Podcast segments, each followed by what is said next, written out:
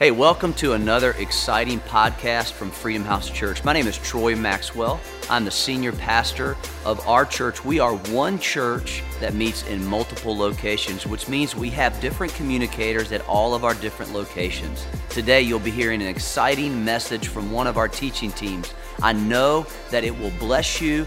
You will walk away changed. So enjoy this message. Hello, Freedom House. It is so good to be with you guys today. My name's Olin Carter, and I serve here on our teaching team. And if you are new here at Freedom House, something very special, very unique about our church is that we have a teaching team. So at each and every campus, each and every weekend, we have a live communicator. And so Pastor Troy is actually out of town today. He's up in Boston preaching at another church, ministering to them. Yep, give him a hand. Um, we we like to send our pastor to bless others, and, and we've got Pastor Penny down at South End, Pastor Michael up at Lake Norman, and so we like to have a live communicator at each and every campus, and I just think that's amazing. Let's give it up for our pastors for having that vision, amen? Um, I just think that's awesome. They raise up leaders around them. We are truly better together. And I want to take just a moment to uh, just welcome uh, our people that are joining us online. Amazing today. We have people in the United Kingdom, Sweden, China, Norway, England, Georgia, North Carolina, Illinois, South Carolina, and New Jersey. So give it up for our online campus. We're so glad you're with us today. We want to welcome you. That is amazing. We got people all over the world here with us in this room this morning. Isn't that great? So, today we are kicking off a brand new series called Dark Horse. Everybody say Dark Horse. What does dark horse mean? I've had people asking me as we've been promoting the series, what is dark horse? What are we talking about? Are we getting into revelations? What are we talking about? But we're, we are actually talking about how to be an overcomer when sometimes in life we can be a dark horse, which is another term for an underdog. Anybody ever feel like an underdog? Man, I know sometimes in my life I have felt like an underdog. But each and every series, we have a series resource that we want to put in your hands. And so we always, always like to highlight that. We actually found a great book called Dark Horse. So matches right up. But this is a great book. I read this book myself in preparation for this. It is a study of King, the life of King Hezekiah, a true dark horse. Great Bible study. It's out in our Salt Resource Center. And remember, every dollar that we raise through the sale of our resources in Salt Resource, every book, every CD, whatever is sold, that all goes towards missions. So not only are you getting a great resource, but you're also sending money to help people overseas and around the world. Isn't that great? Yeah. So, Let's get into it today. What is a dark horse? That term, dark horse, actually comes from the early 19th century. It was a Victorian term. They used the word dark back then as another way of saying unknown. So when you hear dark horse, it literally means unknown horse. It was a gambling term. And so when you were a bettor, you were at the track and you're trying to pick the, the horse that's going to win, you're putting your money. Man, a dark horse wasn't somebody the gamblers really liked because it, it, you know you want to know everything you can. You want all the inside information when you're putting your money down on somebody's going to win right? But a dark horse was a horse that didn't have all the pedigree. It didn't have all the, the, the name recognition. Maybe it wasn't the horse that everyone expected to win but the dark horse won the race. The dark horse surprised everyone when they won the race. Today, sometimes that, that term is commonly used in political circles. Sometimes when a candidate comes out and kind of surprises everybody out of nowhere, they call them a dark horse. Or maybe in the sports world, sometimes if you're going to pick the winner before the season starts. So sometimes if, if you're a fantasy football guy, sometimes, man, who's your dark horse, you know? Who's going to surprise everyone and do exceptionally well? But you know, I think many of us can identify with this term, this feeling of being a dark horse in our life. Maybe that's been you, and over the course of your life, you have felt like you are an underdog. You are a dark horse. Maybe you believe you have potential, or maybe you've given up on your potential but God hasn't. God hasn't given up on your potential. And the message that I want to deliver to you today, if I were to title this message, it would be Unexpected Opportunities. I want us to talk about unexpected opportunities today. What creates the environment for a dark horse? Well, I believe that dark horses appear when an underestimated gift meets an unexpected opportunity. I'm going to read that again for you. When a dark horse appears when an underestimated gift, that's you, meets an unexpected opportunity. I think about King David and his skill with the sling and how he unexpectedly meets Goliath in his overconfidence. It was an underestimated skill. No one thought David had a chance. Here's this little boy, this, this, this, I mean, he's this big. I mean, he's probably 14, 15 years old. He's a shepherd, he's got a sling, and he's going against Goliath, who is one of the most fiercest warriors in all the world. He's a giant, so he stands taller than anybody else. Goliath could have literally crushed David with his hand. If David would have made one misstep, if David would have just, if his shoe would have got caught, his sandal would have got caught on a rock, if David would have slipped and fallen down, it was over. David had to risk his life in order to seize an unexpected opportunity. Sometimes God's going to put unexpected opportunities in front of you, and you have to understand that you've got to be willing to take a risk if you want to ever lay claim to a God moment in your life. David had to be willing to die, to put himself out there in harm's way in order to defeat Goliath. And we know that through faith, David runs out on the battlefield. He's able to defeat the giant. And this is the interesting thing that you see in all these biblical dark horses is the fact that not only when they're victorious are they blessed, but through David, God rescues his people. You know what? I believe that God has something significant for each and every one of us, and it's not just about us, but God wants to use us to bless others.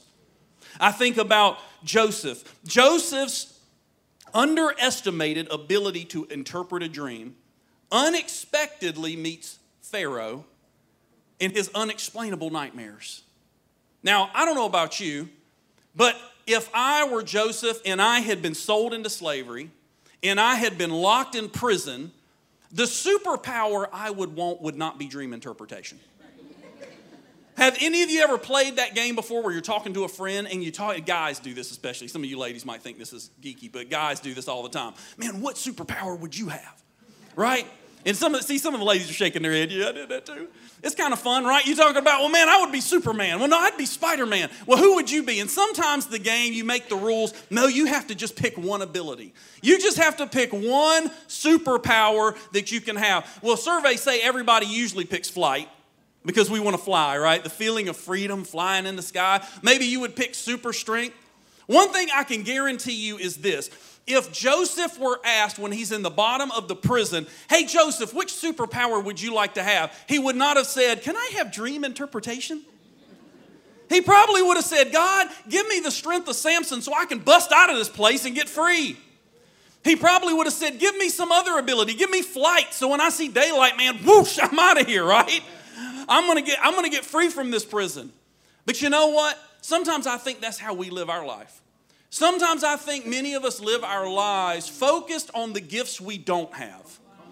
Focus on the gifts we see in others. And I think sometimes a lot of us waste so much of our lives envying the gift God gave someone else that we're not ready for our unexpected opportunity. Maybe the reason why you've missed some opportunities in your life is you're so focused on the gifts you don't have, you don't appreciate the gifts you do have. Maybe you've not been been cognizant enough of the gift that God's given you. You've not appreciated the value that God has placed in you. And so when your God moment comes, it passes you by. We can't live our life like that. Joseph, even when he was in the prison, Joseph didn't get bitter. Joseph didn't sit around envious of everyone else. Joseph didn't spend his time worrying about what could have been, what should have been. No, when an opportunity presented itself, what did Joseph do? He used his gift. He used his gift not for selfish gain, but he used his gift to help someone else. He had no idea that his gift would put him in front of the king. He had no idea that when he helped the guys in the prison, that by doing that, it was going to open a door for him to get out of prison. He was just helping people out. He was just using his gift. And through that, God orchestrated events. Now he's in front of Pharaoh. But how many of you know, just like David, Joseph had to be willing to take a chance. When Joseph went before Pharaoh, if he interpreted the dream wrong, or if for any reason Pharaoh just didn't like his interpretation, how many of you know Joseph was probably going to be put to death? But when the king says, Hey, I've got these dreams, I don't know what to do, They're keeping me up at night, man. Can you help me? Joseph says, Listen, I can't do anything, but God will interpret your dream. Let me tell you what God's trying to tell you. And then all of a sudden, not only is Joseph promoted, but just like David, through Joseph, God delivers his people. God delivers his people. I think of Esther. Queen Esther, her royal position, unexpectedly meets a plot to kill her people. She has to risk her life to approach the king, but because of her courage and faith, God saves his people. And I want to focus today on the story of Esther. I believe Esther is one of the most unbelievable examples of being a dark horse. You have this young girl that didn't know anything about anything, and she's just living her life in a foreign land, and all of a sudden she's thrust on the scene, and she has to risk everything to save her entire country, her entire people. You want to talk about a dark horse? We're going to start reading today in Esther chapter 4, verse 10. But before we read, I want to catch you up a little bit. Maybe some of you have never heard the story of Esther before. You've never read the book of Esther in the Bible, but it's an amazing book. I encourage you to go home today to read the story of Esther. It's an incredible story. But I'm going to summarize for you today and kind of catch up to where we are. But, but Esther starts out with the Israelite people. They've been taken off into captivity and they're in the land of Persia. The king at that time is probably the most powerful man in the world, and he throws this huge feast, this huge banquet, and he asked for his wife to be brought to him. Why? Because his wife was good looking. So he wants to show her off to all the noblemen, all the, all the high ranking officials, but his wife refuses to come. His wife embarrasses him in front of everybody. And he looks at his other leaders and noblemen and he says, Guys, what am I supposed to do? The queen is refusing to come. And all the noblemen look at him and say, Hey, man, you can't let this slide. this can't happen. You're the king. If she doesn't want to come and she doesn't want to do what you ask, you got to make a change. You've got to kick her out. She can't be queen anymore. And so all of a sudden, the country of Persia, they've got probably the largest beauty pageant in the history of earth. They got to find a new queen. So they've got this huge open beauty contest going on. They've got all these young ladies coming in, and Esther just so happened to be one of the young ladies. Now, you're going to see today throughout the story of Esther an awful lot of coincidence. Now, I'm sure God had nothing to do with it. I'm sure God didn't orchestrate all this stuff. It's just coincidence after coincidence on top of coincidence on top of coincidence on top of coincidence, just like your life. Sometimes we can't see the master's hand in our story either. But we're going to see in the story of Esther how every coincidence just kind of leads one after another. So, coincidentally, Esther's chosen. And when she goes in, she finds favor, not only with the king, but all the noblemen, with all, all the servants. Everyone just loves Esther. And soon, Esther is made queen. Esther She's got a, a cousin. His name's Mordecai, godly man. And he angers one of the highest ranking officials in all the land, a man, an evil man named Haman. Haman is so angry, he's so bent out of shape with, with Mordecai that he goes to the king and he convinces the king to let him hatch a plot. His plot is he is going to wipe out, he is going to kill all the Israelites in the entire country. He convinces the king, hey, these Jews, we don't like them anyway. Let's get rid of them. We can just kill them. We'll get rid of them. I'll give, even give 10,000 pieces of silver into the treasury. Just let me do it, king. And the king says, All right, do what you want to do. Sounds good to me. The whole time, the king doesn't know that Esther's a Jew. And so his plot begins to unfold. And Mordecai, when he learns about this plot, you can imagine he starts to freak out. So he comes to Esther and he says, Hey, Esther, man, we got to get you involved. You're the queen, our people's in danger. Hey, I know they don't know you're Jew, but hey, we know. Hey, we go back. I raised you. You were in my house. We got to get you in the game. We've got to get you involved to save God's people. And that's where we pick up here in verse 10 with Mordecai asking Esther to help. But notice Esther's reply. This is verse 10. Then Esther told Hathach to go back and relay this message to Mordecai. All the king's officials, and even the people in the provinces know that anyone who appears before the king, anyone, including the queen, in his inner court without being invited, is doomed to die, unless the king holds out his gold scepter. And the king has not called for me to come to him for 30 days. So Hathach gave Esther's message to Mordecai. Her initial response was, when her unexpected opportunity came, her initial response was, No, I'm not doing it. I'm not going before the king because if I go before the king and he hasn't summoned me, he's going to have me killed. I'm not going to take that kind of risk. You're asking me to give away this position that I have. And isn't that what we do sometimes in life? We're asked to sacrifice something in our life that maybe we've spent years attaining. Maybe God asks you to give up a little bit on your job, give up a little bit with your family, give up a little bit of your finances, and you think, but God, I can't give up all this that I've built. It's for you and your kingdom. I can't give this up right now. I'm building something for you. Esther was probably thinking if I give up my position, if I'm killed, then hey, there's no one left to help the people, right? Likely excuse. But we all know the truth is she was afraid. Many times we're afraid too, but listen to Mordecai's response to Esther, verse 13. Mordecai sent this reply to Esther Don't think for a moment that because you're in the palace, you will escape when all other Jews are killed. If you keep quiet at a time like this, deliverance and relief for the Jews will arise from some other place. But you and your relatives will die. Who knows? Perhaps, perhaps coincidence. You were made queen for just such a time as this. Maybe Maybe God puts you where you are for just such a time as this. I love the fact that Mordecai makes it clear to her listen, if you don't want to do it, you're going to suffer because of that. You're going to regret that decision. But let me tell you, God will raise somebody else up. And we have to understand today that when God presents us with unexpected opportunities, if you pass your God moment by, God's going to get his plan done. He'll get it done with you, around you, through you, in spite of you, no matter what. But listen, here's the cool part you get to choose. You get to choose how much of a part of God's plan you want to be. Every time that offering container passes you by, you get to choose. Every time you're asked to serve in the kids' wing or with coffee shop or greeters or whatever it is, you get to choose. Every time somebody on your job, God prompts you to share the gospel with them, to pray with them, to do something, you get to choose. Every time in life you're faced with a choice to have integrity, to make the right decision, to model honesty and truth in front of your children, you get to choose. You get to choose what part of God's plan you will play. And Mordecai is making it real clear to Esther, and God's making it real clear to us today that, hey, you get to choose.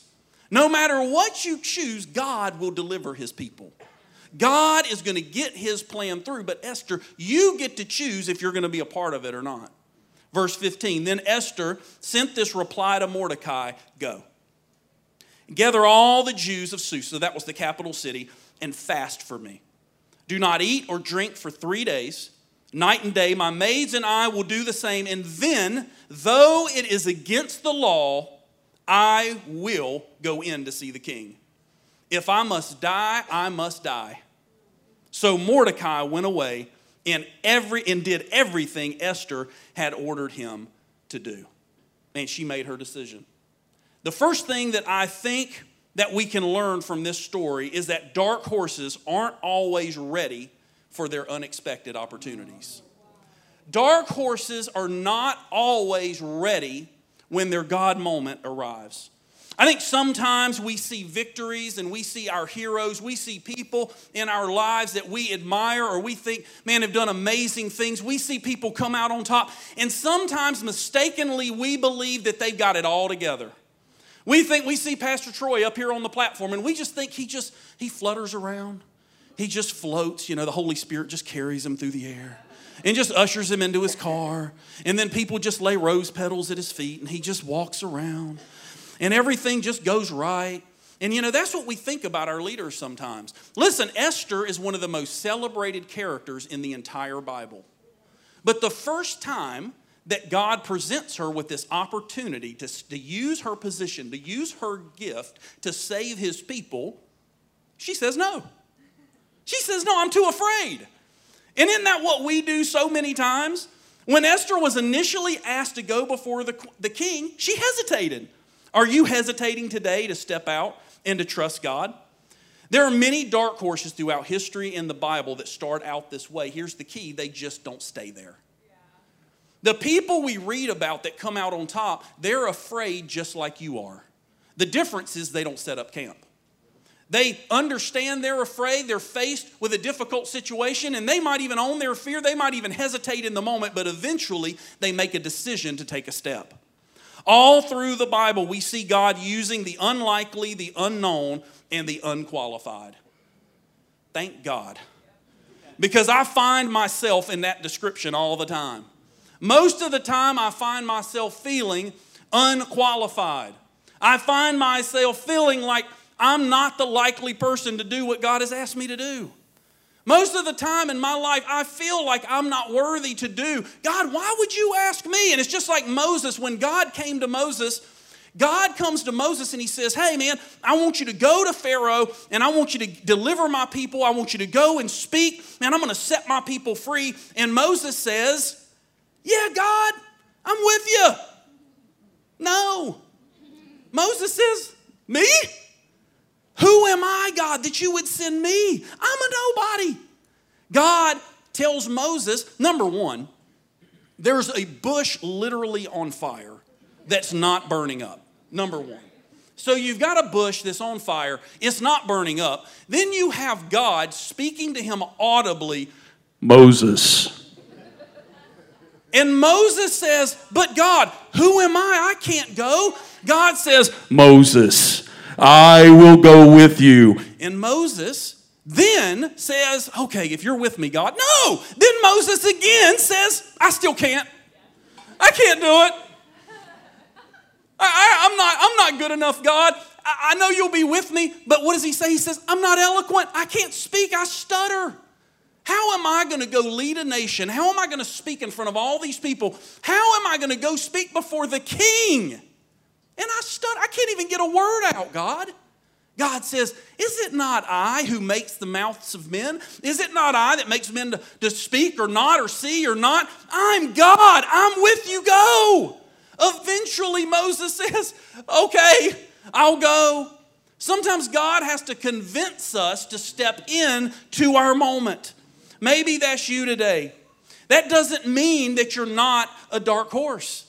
Maybe you feel unlikely to succeed. Maybe you feel unlikely to be used by God for anything significant in your life. That's okay because dark horses fly under the radar. They surprise everybody, even themselves.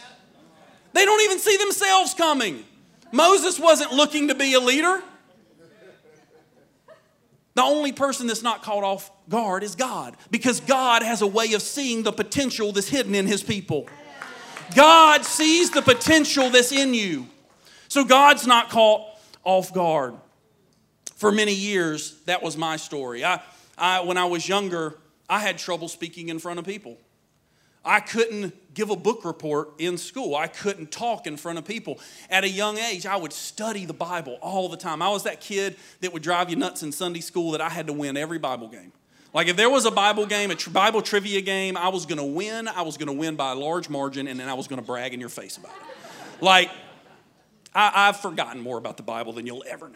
I mean, I'm, I was just you know obnoxious about it. I wanted to teach. I wanted to work with kids, but here was the problem. It's very difficult to teach children or youth or something like that if you can't talk. So I would get up in front. One time, my pastor, when I was real young, gave me an opportunity to preach. And it was just like a five minute thing. We were doing like a youth day, you know, kind of like student takeover we do here. And I get up in front of the church and I'm just, man, I got all these notes. And I get up there and I'm like, God, love, love, God, God, love. I couldn't talk. I could not speak. My throat would close up. In school, when I would try to give a book, I would literally run out of the room. I could not talk. And I had this friend that I had met, and he was, when I was in high school, he was incredibly gifted. And he could preach, he could sing. Man, he could do everything. He was a leader, he could do administration, he put teams together. I mean, he had it all, man. He was like the most talented person I've ever met. Isn't it funny how God always gives the gifts you want to somebody you know? It's like, you, you have a friend that can do everything you wish you could do. And then God just connects you, and it's like God's just rubbing it in your face, like, nah, nah, nah, nah, you know. And so I'm, I'm become like best friends with this guy. And so I'm, I'm kind of going with him to all these things. And he's invited to speak at all these youth conferences and events and churches and stuff. And so one, one Sunday, we're at this church, and there's probably about this, probably about five, 600 people in the room. And he's going to go up there and he's going to preach. And he tells me before the service, he says, Listen, man, I want you to say something today. I want you to get up in front of everybody, just, you know, just greet the people, just five minutes, share about faith. Something. He goes, You know the Bible better than I do. I mean, just get up there and say something, you know, it'd be great. And I'm like, Yeah, no, we won't be doing that. And he said, But no, it'll be good, you know, you just get up there, say something, just a few minutes, it's short. And I said, Yeah, I, I can't do that. And he said, Man, God will get, man, God. I said, God, God, whatever. I, I know, I can't. God ain't gonna, he can't do nothing with this. I can't do it. I can't even get three words out, man. He kept on me, kept on me, kept on me, till eventually I just said, you know what? Just so we never have to live through this again. I'm gonna do this so you can just see and experience the train wreck that's about to happen. I just want you to understand. And then you're never gonna ask me to do this again. It'll be great. And so I'm sitting up there and, and he's getting going, you know, and he, oh, I forgot, you know, I got my friend with me. He's going to come up. I want him, man, he, he loves God. He loves, man, he's going to just share something powerful with you. And I, I'm getting up, you know, and I'm thinking, I literally thought in my mind, I'm not kidding you. I told somebody before the service, be ready to catch me. Because I thought when I walked up front, I could black out and fall off the stage and kill myself. I mean, that's, that was what was going through my head. Don't black out. Don't fall off the platform. That's literally what I'm thinking my hand is shaking like this, you know. And so as I'm walking up there, as he hands me the microphone, as I grab the mic, literally, the Spirit of God just came all over me. And I began to speak, and I could just, I could talk. All of a sudden, I could talk. And you know what? God had that gift inside of me the whole time. God later revealed to me the whole problem was pride. I didn't want to get up in front of people because I was scared how I was going to look if I messed up. I wasn't thinking about you, I was thinking about me. And sometimes that's how we are with our gifts. Too often, man, we think too much about ourselves and we're too afraid to step into the gifting that God's given us. This leads me into the second thing that I learned from this study of Esther, and that's that dark horses find grace, grace is waiting on them. Grace is waiting on you today. Too often we think that God is waiting on us. But you know, the truth is, it's up to us to activate the grace of God in our life. God's not waiting on you. Or did I just mix that up? God is not waiting on you. You're waiting on God. My mind just like totally. Am I saying it right or am I getting it mixed up? Huh? Flip it. God is waiting on you. I'm sorry. I got it mixed up in my head. I knew when I said it, I went, God's not waiting on you. Wait a minute. That's not right. God is waiting on you. We think the other way around. We think that we're waiting on God to line everything up for us. We think that we have to wait on everything to line up perfectly before we can step into the gift that God's given us. We think that everything and everyone, that everybody's got to agree with me, all the stars have to align, everything's got to be perfect before I get in the game. But you know what? The truth is, we've got to get in the game. Your God given gift will not work on the practice field. You have to get in the game. The truth of the matter is, sometimes the coach offers us to get in the game, but we don't want to get in the game because we weren't given the position we wanted. Sometimes we don't want to get in the game because we want to be the starting point guard, but we've been asked to be the backup power forward, and I don't want to play that position. I love basketball because I'm tall, everybody wants to put me under the basket. I'm a guard, people. I like to shoot. Aaron's laughing because he's played with me and he knows. I'm, I'm so out of shape now, I can't do any of it. But in my heart, I know, like, I want to be a guard. I want to be launching threes, right? I mean, I'm, I think I'm Kobe in my brain, but I'm not. But because I'm tall, everybody wants to put me under the basket. Oh, big man, you get under the basket and get some rebounds. And I'm like, all right, fine. But that's how we live life. We're offered positions. Man, we're, God, I want to do something significant for your kingdom. Well, you were asked to serve in the kids' ministry three weeks ago. Yeah, but I but but no, I said significant, God. I, I need to do something significant for the kingdom. God is just, I need, I, I want to be in my position, in my place. Yeah, but they asked you to serve at Authentic Conference and, and help out in, in Salt with, with the bookstore and doing, but but but God, I, that's not what I'm called to do. And we get so called up by not being in the position we want that we stay on the bench. Listen, how's the coach ever going to see you got game if you're not in the game? How's the coach ever going to see that you've got ability if you're sitting on the bench? How are you ever going to use your faith and stretch your faith if you're outside looking in? If you're too afraid to take a chance and get in the game? Have you made a decision today to obey God? Verse 16, Esther says, Hey, I will go see the king. If I die, I die. She said, I've made my decision. Even if it costs me my life, I'm going to get in the game. I'm going to serve God. 1 Corinthians chapter 15 verse 9 and 10 Paul speaking and he says for I am the least of all apostles. Man, you want to talk about a, a dark horse. The apostle Paul was the dark horse of dark horses.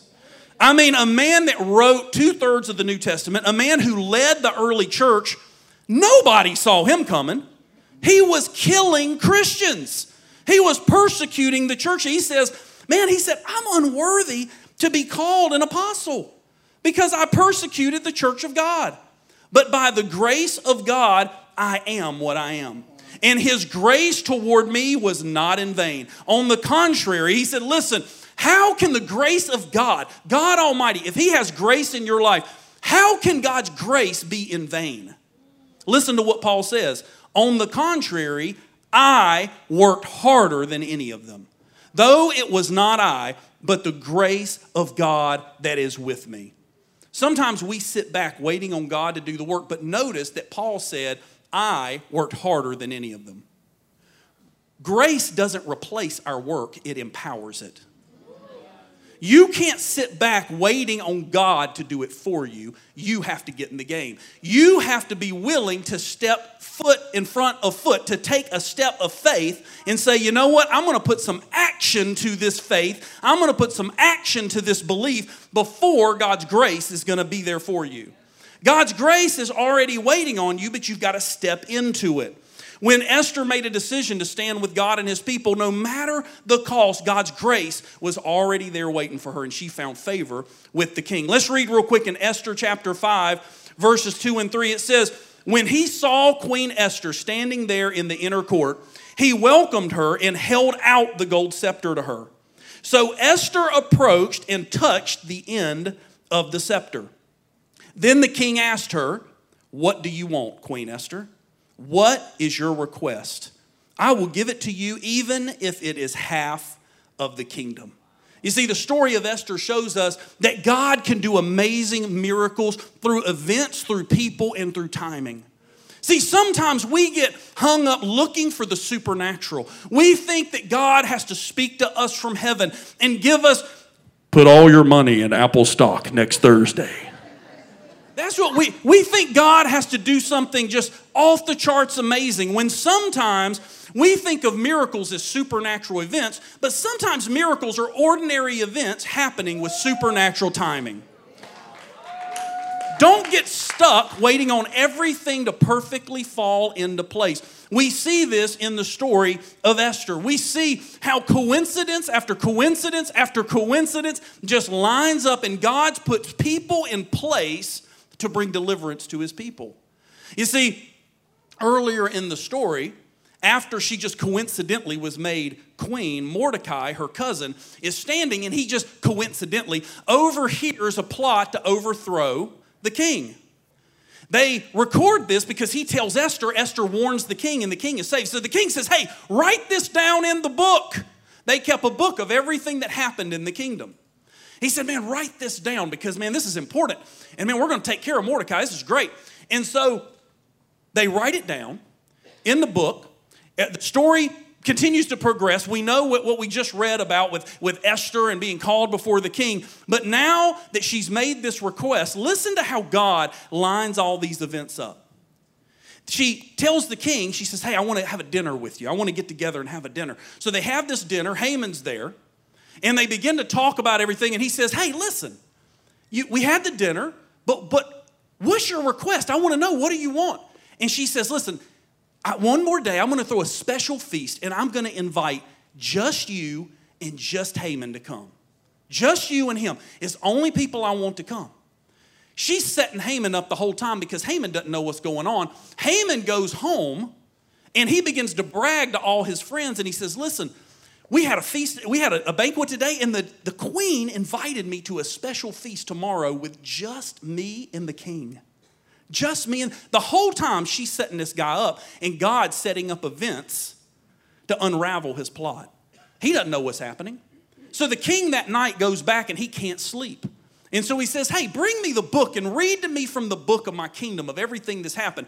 And just so happens when they bring him the book, what do they read about? They read about when Mordecai saved him and overthrew the plot to assassinate the king. He hears about this and he's like, man, we need to do something for Mordecai, man. Mordecai's awesome, man. This guy saved me. We need to do something. So the next morning, he gets Haman and he says, Hey, he tells the story. What should we do to honor somebody that's great like this? Haman says, Oh, man, we should put them on a horse, give them a robe. We should march them through the kingdom. We should, man, we should sing their praises. Man, this is going to be great. He's thinking it's him. And the king says, Man, I like your idea. That is a great idea. We're going to do that for Mordecai. And listen, I want you to take care of it. And so Haman has to take Mordecai, parade him through the town, tell everybody how great he is. And then that night they come to the dinner. All this just coincidence. That night at the dinner, the king finally asked the queen, Hey, finally, what is it that you want? And she says, Oh, king, all I ask for is my life and the life of my people. He's, What are you talking about? And she says, An evil man has, has, has done a plot to kill all the Jews, and I'm a Jew. I'm going to die too. And the king says, Who's done this? Guy right there. Haman's freaked out. He's afraid for his life. Do you see how God orchestrated every single event? That's how God does in our lives. He puts people and events in sequence. He sets you up and you don't even see it coming. He sets you up. But I know the, I know the question that we all have when we get to the end of the story. What if I've wasted my God moments? What if I've wasted the unexpected opportunities in my life? And I've got one word of good news for you God still has an unexpected opportunity for you. I think one of the most common fears people have is that they have wasted their unexpected opportunities in life. We think it's too late. It's too late. Time's up. There's nothing that I can do. It's too late. Maybe that's you today. Maybe that's you, but Esther's first response to Mordecai was totally wrong. She reacted in fear and could have missed her opportunity, but God gave her a second chance. And you know what? God will give you a second chance today, too. Maybe you think you're too old, too deep in debt, too hurt by your past, too used up. Maybe you think you've missed every opportunity, but I'm here to tell you today that God has one more for you. If you're still breathing, God has one more unexpected opportunity for you today. I want to ask everybody, I'm going to read something to you, but first, I want to ask everybody in here take a deep breath right now. Take one more, just take a deep breath. I want to read this to you. It says, If you're still breathing, you are still alive. And if you are still alive, then you're still here physically on this planet. And if you're still here, then you have not completed what you were put on earth to do. If you have not completed what you were put on earth to do, that means your very purpose has not yet been fulfilled. If your purpose has not yet been fulfilled, then the most important part of your life has not yet been lived. And if the most important part of your life has not yet been lived, that is proof there is hope for you. The most important part of your life is ahead of you. Then, even during the worst times, when you know that, you can be assured that there is laughter ahead. There's more success to look forward to. There's more children to teach and help, more friends to touch and influence. There is proof of hope for more. That's an excerpt from the book, The Noticer. You know, I think Mordecai and Esther, they could have given up. They could have said, you know what, it's all over for us. The second most powerful man in the country has signed our death warrant. There is nothing left we can do. But by faith, Mordecai got Esther in the game. He said, You know what? This is an unexpected opportunity, but God has gifted you. He has positioned you for just such a time as this.